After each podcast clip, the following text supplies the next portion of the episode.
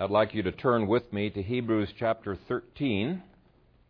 Hebrews chapter 13, and I want to read verses 7 through 9. Remember those who rule over you, who have spook, spoken the word of God to you, whose faith follow, considering the outcome of their conduct. Jesus Christ is the same yesterday, today, and forever. Do not be carried about with various strange doctrines, for it is good that the heart be established by grace, not with foods which have not profited those who have been occupied with them. Amen. Father God, we thank you for your word. We pray that as we look into it, that uh, the responses of our heart would not be to man, but to you.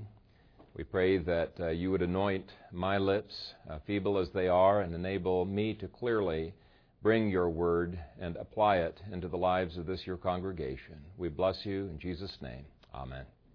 You may be seated. in about 25 minutes to half an hour, we're going to be ordaining uh, Larry Nolte as a deacon and Gary Duff as a ruling elder in this uh, congregation. And this has been a long time in coming, and I, for one, am celebrating. And I hope some of you can celebrate with us at our house afterwards. But even if you're not able to come to that, uh, do congratulate them after the worship service is finished. Now, according to our Book of Church order, uh, during these ordination services, we need to address a charge to the congregation and a charge to the officers as well. And the reason we need a charge to the congregation is because it's not just officers who have responsibilities within the Church of Jesus Christ. Uh, the membership covenant that each of you took had quite a number, in the footnotes, quite a number of one another passages exhort one another, encourage one another, love one another. In fact, the word love really could summarize all of the one another passages that were in there. And so, my charge to the congregation this morning is to love one another, but especially we're going to be looking in this passage at loving your leaders. Loving your leaders. If you look at verse 1, which we did not read, it begins the topic of love and says, Let brotherly love continue. now, that implies, as uh, Elder Swab preached about earlier, that if you're regenerate, if you really have got God's grace within your heart, brotherly love has started. It's going to be there at some point, but here he's saying, let brotherly love continue, because he realizes there are so many different things that can choke out uh, that love. Now, he describes some of the uh, very practical ways in which love is manifested. And uh, you could think of this as love wearing work clothes. There's a large wardrobe of work clothes that love expresses itself in. Uh, for example, if you look at verse 1, it talks about hospitality. Hospitality is one of the ways in which we let brotherly love continue. And what an incredible thing it would be if every man, woman, and child, not just in this church, but all the churches of the world, were given over to hospitality. I think it would revolutionize the impact that the church would have. Then he applies this brotherly love to mercy ministries in verse 3. And uh, you, you, can read in early church history, Henry Chadwick, uh, one of my favorite historians, he said that in the first four centuries of the church, it was just an explosive growth of the church, and he says probably the most important single factor for that growth from a human perspective was the incredible love and mercy ministries that they saw, not just amongst uh, believers, that blew them over. See how they love one another was one of the comments of the pagans, but the love that they displayed to those outside the church as well. Then he applies brotherly love to marriage in verse 4. And not just uh, outside the family, but he says, let brotherly love continue within the family. And then he applies it to finances and possessions and how we share these possessions with one another in verses 5 and 6. And then he applies it in verses 7 through 18, uh, through verse 19 actually, uh, to the various expressions of this love within the Church of Jesus Christ. Now, we're not going to look at all of those uh, different admonitions that he gives. I'm just going to focus on those that uh, fulfill what we're going to be talking about this morning. Uh, brethren, love your leaders. love your leaders. The first thing that is said in this section, in verse 7, is that love follows those who are leaders. Verse 7 Remember those who rule over you, who have spoken the word of God to you, whose faith follow, considering the outcome of their conduct. Over and over again in the scripture, one of the patterns that God has established between leaders and the members of the church is that the members follow the leaders. They imitate. Uh, they do the things that the leaders do. 1 Corinthians 11, verse 1. Paul says, Imitate me just as I imitate Christ. Uh, we don't elect um, deacons so that they can do all of the work of mercy ministries. We elect deacons so that they can stir up the church to do the work of mercy ministries. We don't uh, elect elders so that they can do all of the work of, uh, of um, ministry within the church. Instead, Ephesians says that those are given to the church to equip who? To equip the saints for the work of the ministry. So he says, yes, they're involved in ministry, but what is the point of their being involved in ministry? It's to lead others into those same uh, ministry opportunities. And so 1 Corinthians 4:16 says, "Therefore I urge you, imitate me." 1 Thessalonians 3:7, "For you yourselves know how you ought to follow our example." Now, verses 8 through 9 indicate that love also rejoices in the truth. Jesus Christ is the same yesterday, today, and forever. Do not be carried about with various and strange doctrines for it is good that the heart be established by grace, not with foods which have not profited those who have been occupied uh, with them. Uh, I've had people say, you know, forget about doctrinal differences. Doctrine divides, love unites. But I think you guys are mature enough to recognize that a love that is not defined by the Bible is not a biblical love. And how does the Bible define love? The greatest chapter on love, 1 Corinthians 13, says, Love rejoices in the truth. Love rejoices in the truth. Now, there may come times where you really don't want to hear the truth from the elder's lips uh, because it may not be something that is comfortable for you, but what brotherly love is going to do is it's going to make you resist that urge to dismiss uh, those leaders from your lives and to listen. Because why? Brotherly love rejoices in the truth. It wants that which will bond the church together and bond us closer to the Lord. Now, verses 8 through 9, he points out that love does not have itching ears, love for controversy and uh, something new. Love rejoices in the truth. And uh, it is a great expression of love when your soul is anchored in the Lord Jesus Christ, verse 8, not always looking for something new, you know, new winds of doctrine, as Ephesians words it. That's verse 9 here. And so that you're established in grace, not preoccupied with non essentials, verse 10. Third, 1 Corinthians 13 says that love endures all things, or love is long suffering. It suffers long.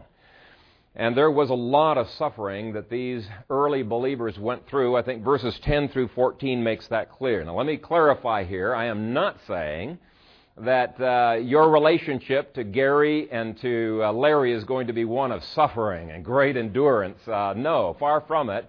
The endurance that they had to do was from people outside the church. It was unbelievers who were persecuting them.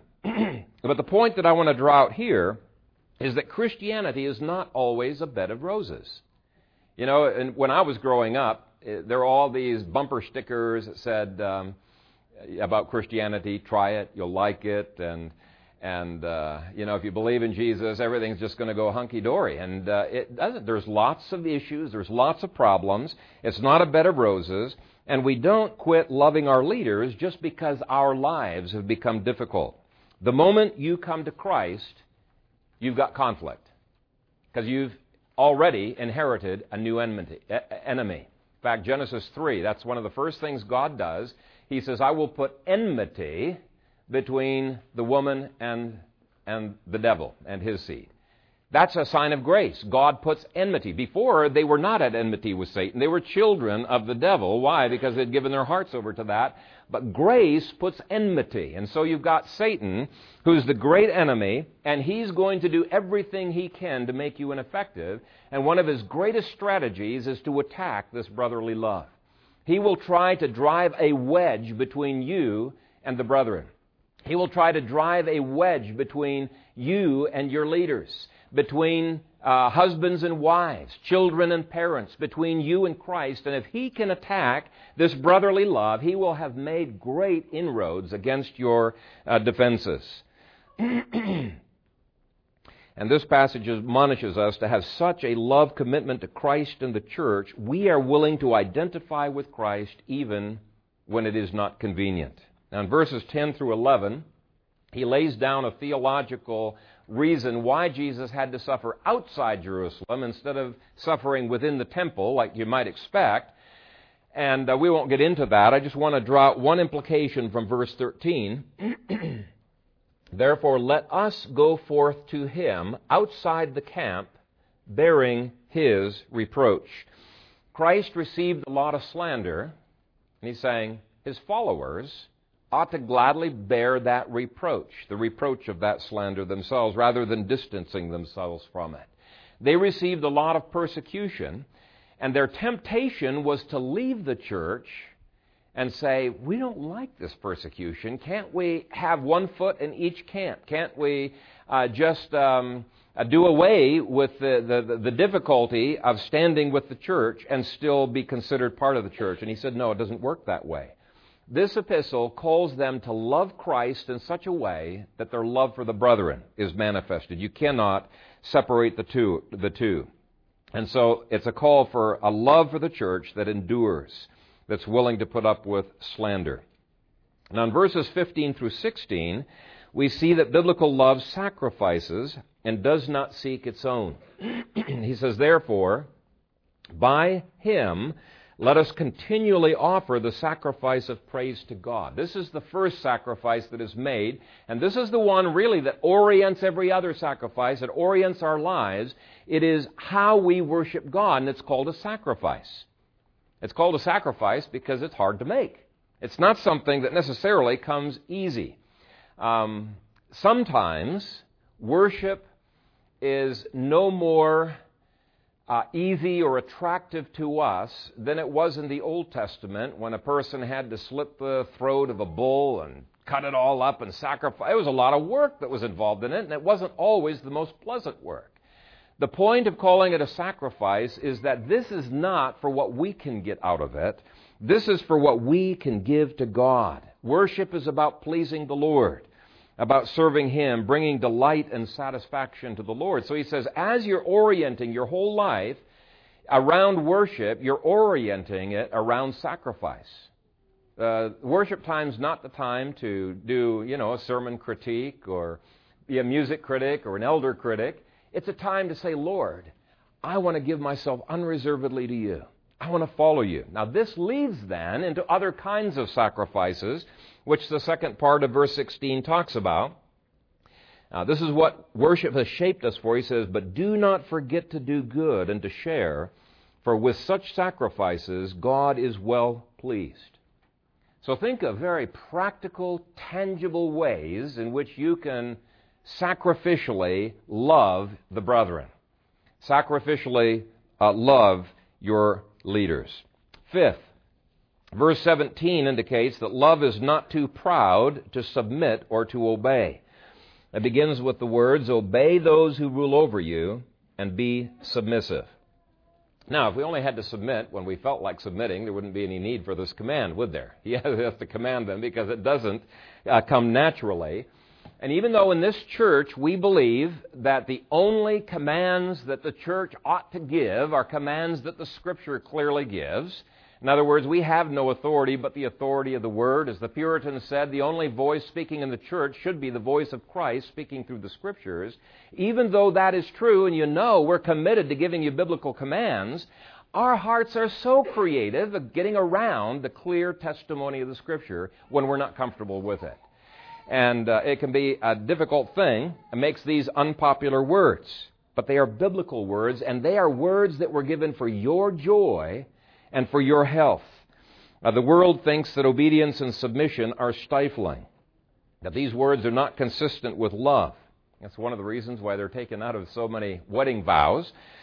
Uh, but in the Bible, submission and obedience is always qualified by being in the Lord, according to the Scripture. And what is the Scripture? It's the perfect law of liberty. And so, when the elders are applying corrections into your life, the reason they're applying these corrections is because they want you to enter into that liberty. They want you to enter into that joy and into that love that God has called for you. And I've used the illustration in the past of the freedom that a railroad, uh, you know, car has when it is restricted to the tracks that God has made for it uh, when Union Pacific uh, cars want to get derailed, they lose power. They use, lose usefulness. But when they restrict themselves to the tracks for which they are made, they have power, they have freedom, they have, you could say metaphorically, they have joy. The only time a fish is free is when it restricts itself to the water for which it was made. As soon as it goes up onto the dry land, it loses all freedom. And it's the same for believers. The only time we have the liberty is when we submit ourselves to the perfect law of liberty. That's what God created us for. That's what gives maximum liberty, maximum joy, and maximum uh, health in our lives. Now, God implements those laws through a kingdom and through officers in that kingdom. We call them deacons and elders, or they're sometimes called rulers, as here, or overseers. But when those officers see you wanting to get derailed, because there's a momentary thrill of being derailed and they're wanting to get you back on the tracks. What this is saying is obey them, submit to them. Their desire is for your joy. And he says, if you don't, you're going to make life miserable for these officers. If you keep reading, he says, For they watch out for your souls as those who must give account. Let them do so with joy and not with grief, for that would be unprofitable for you. So he's saying, True brotherly love does not thumb its nose at authority. It is uh, willing to love them enough to honor, respect, and obey them. Now, finally, verses 18 through 19 show how love prayerfully hopes all things. I know that you guys realize, have realized long ago, that Rodney and I and Gary and Larry are not perfect. And if any of you had the illusions that we were perfect, you could just ask our wives, and they would disabuse you of that. They would say, yeah, there's no way they're perfect. And that is precisely why we need your prayers just like those first century officers needed uh, the prayers of the people back then. These verses say, Pray for us for we are confident that we have a good conscience in all things desiring to live honorably. But I especially urge you to do this, that I may be restored to you the sooner. And that's what I urge you to do with these officers. Pray for us. Pray for them. Do not expect perfection from them. Don't expect them to be doing all of the work of the ministry. Get alongside of them and encourage them in the ministry. So have an action oriented love that imitates what is good, verse 7 rejoices in the truth, verses 8 through 9, endures all things, verses 10 through 14, sacrifices and does not seek its own, verses 15 through 16, is not too proud to obey, verse 17, and that has great expectations of what God can do through this church and through uh, the deacons and the elders of this church, verses 18 through 19. So, congregation, I urge you, love one another and love your leaders. And now comes my charge to the officers. Brethren, Gary, Larry, me, Rodney, care for your people. Have a passion for ministry. Love your sheep. I want you to turn to Matthew chapter 9 uh, for this uh, particular admonition. And while you're turning there, let me tell you a story. One of the professors at a nursing school gave a pop quiz, and at the end of the quiz, the last question was this What is the name of the woman who cleans the school? Now, the students thought this is just not fair. Uh, most of them had no idea what they were, and one of the ladies asked, Is this going to count against our final grade? And the teacher said, Yes, it is going to count. You're going to meet a lot of people when you get out in this field. You may be tempted to treat them as diseases instead of as people. But each one is important. Each one has a name. And by the way, her name is Dorothy. Now, while I will not claim that Jesus knew the name of every person that he ministered to. We're not told, obviously, as to his uh, divine nature he did, but as to his humanity, who knows? We're not told in the Scripture, but I can assure you from the Scriptures that he cared for the people that he ministered to. And uh, whether you're thinking about your ministry inside the church or outside the church to the elders and to the deacon, I admonish you to remember the story of Dorothy. It's very easy for us to become numbed after a while with the amount of work and the number of people that we deal with, especially when we're dealing outside the church. Larry and I have had a lot of talks about this. We can get used and abused so many times that we can become cynical. And we can just begin to just view these things as statistics. Well, you can have this passion for ministry, this caring for people like Jesus did, if you look at seven contexts in his life. And the first one is in verse uh, 36, right at the beginning there. says, But when he saw the multitudes, he was moved with compassion for them. When he saw the multitudes, God is going to give each one of you unique burdens. He's given you already unique giftings and unique ministries that you're probably going to specialize in. But those burdens that God places within our hearts usually do not come in the abstract, you know, when you're just sitting in a living room uh, reading a newspaper. Usually they come when we're out there where the people are, when we're looking around at the needs that God has providentially uh, placed into our lives. That's where He stirs up our passion. It says, When He saw the multitudes, He was moved with compassion for them. So spend time with your people. There are all kinds of needs God will present before you. Look for God's hand in that. A second way to develop passion for ministry is to have a willingness to feel. Verse 36 says, He was moved with compassion for them. Now, compassion is a very interesting word. The Greeks were a lot more graphic and a little less delicate than we are. But the word for compassion is intestines. And uh, you probably know exactly what they're talking about when you've seen something that maybe a guy's gotten beaten up or you've seen somebody else hurt. Ooh, you just feel your innards churning. And whenever needs are presented to us, they will stir up emotions within us, and there's only two ways that you can resolve those feelings. The first way is an ungodly way. It's stuffing the feelings. I don't like what that feels like, and you just stuff it. You try to get rid of it. Here's how 1 John refers to that stuffing of the feelings. And I'm going to use the King James because it, it literally translates this Greek word splanchnizo. But whoso hath this world's goods, and seeth his brother have need, and shutteth up his bowels of compassion from him, how dwelleth the love of God in him? He's saying you're trying to stuff your emotion. You're shutting off those feelings. You're closing them off by not exposing yourself to the broken marriages, uh, to the, the, the, conflicts that are over here, and all of the problems and the sins that people face. But when you do that, sure, you don't feel bad anymore, but you're losing out on the incredible joy of having a ministry empowered by God's Spirit. Here's the other way that you can resolve those emotions. Resolve those emotions by allowing them to motivate you into ministry. Be willing to feel pain and sorrow and, yes, even anger. Be willing to feel pity and sympathy and agony and all of the other emotions that are part of real ministry. When you do that, you're going to begin to care for people. You're going to begin to have those passions stirred up within you, just like they were within Jesus. And so, my second charge to the officers is to have a willingness to feel.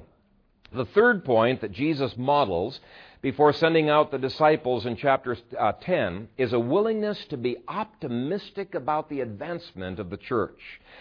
Verse 37 says, um, Then he said to his disciples, The harvest truly is plentiful, but the laborers are few. When you think about it, that's a real statement of faith. They haven't even started very much yet. But he's saying this harvest field is so big, we don't have nearly enough workers with what we've got here. We've got to continue multiplying these workers. It's a statement of faith of what God is going to do out there in the world. Omaha has needs that far outpace the number of laborers that we have. We've got to have every warm body that we can uh, to serve the needs that God has given to us. Are you willing to be optimistic about the harvest? Now, some people think we're being overly optimistic when we speak about having preaching points already. We're pretty stretched, but having other preaching points, you know, in this one and a half hour radius, is that really realistic? But I think if we do not have faith of what God can do, including other officers coming in, we're not going to get beyond ministering outside the four walls uh, that are here. And so, if you're to have the mind of Christ, be wildly optimistic about the harvest that God intends for this congregation to pull in. We serve a great God. And we need to have a great faith in His greatness and a great faith in the greatness of the Great Commission. And as officers, we're leading in the casting of that kind of faith. I think there is no reason why we could not have four preaching points in the next five years if God so wills. Obviously, we can't push any faster than God allows, but let's have faith. Let's have a vision of what God could do. A fourth step that we must take in order to develop a passion for ministry is to have a willingness to pray. It's not by accident that the call to prayer in verse 38 precedes the sending of them out in chapter 10. He says, Pray for laborers. They start praying. God sends them out. Okay? I don't think that's by accident. And so, verse 38, he says, Therefore pray the Lord of the harvest to send out laborers into his harvest. And their prayer leads to their commission. It is on our knees that the Holy Spirit stirs up a passion within us, that He empowers us. Uh, and it's through the Holy Spirit that those burdens that make a difference uh, begin to happen. So, officers, are you willing to be men of prayer? Are you willing to be on your knees? We need to commit ourselves to being praying people. A willingness to pray is a prelude to passion. But as soon as you get this passion, you begin to realize you're driven right back to prayer again. Prayer is so important. Now, prayer without action grieves God. And so the fifth point is a willingness to labor. And verse 38 says, Send out laborers. Send out laborers. Jesus went out to labor himself, and he was not willing to command others to do what he was not willing to get his hands dirty in, but he did not labor alone. He sent out other laborers. So again, don't think that Larry is the only one who's going to be doing uh, mercy ministries or administrations or help. Get alongside of him. It's an awesome thing when churches really lay hold of labor themselves and they begin to develop the passion that Christ had. A willingness to get our hands dirty, a willingness to labor is a prerequisite. And so, my admonition to the officers be willing to labor and be willing to involve others in labor. Uh, it's very easy for uh, either Gary or Larry to just begin to say, you know, it's a whole lot easier if I just do the work myself. Right, Mike? I mean, it's, it's much easier to do the work yourself than to involve others in the labor. So, both of those are important. a sixth step we can take is to have a willingness to go where the needs are rather than waiting for them to come to us. In verse 38 again, send out laborers into his harvest. Where was it that Jesus began to be moved with compassion? It was when he was out there ministering. It was in the context of being with those people that God began to move him with this compassion. Well, that's exactly the way it is with us as well.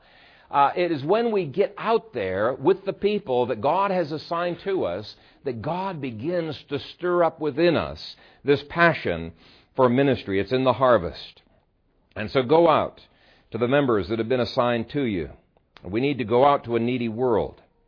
Then finally, point seven, we need to have a willingness to follow Christ's lead and to have others imitate us in this passion for people. Verses 36 through 38 are kind of sandwiched between verse 35 and chapter 10, obviously. But verse 35 says, Jesus went about all the cities and villages, teaching in their synagogues, preaching the gospel of the kingdom, and healing every sickness and every disease among the people.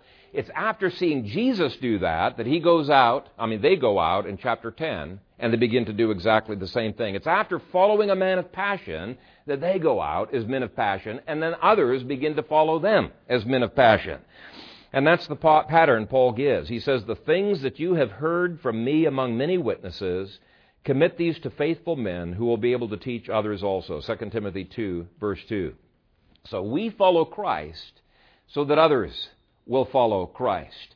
We catch the passion of the Lord Jesus Christ so that others will catch the passion of Christ from us. Now, I think all of us are intellectually committed to ministry. We don't always have that passion.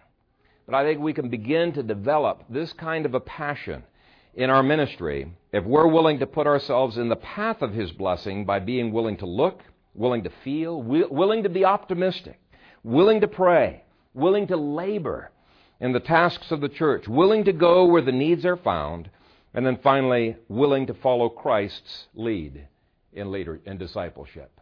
Let's pray.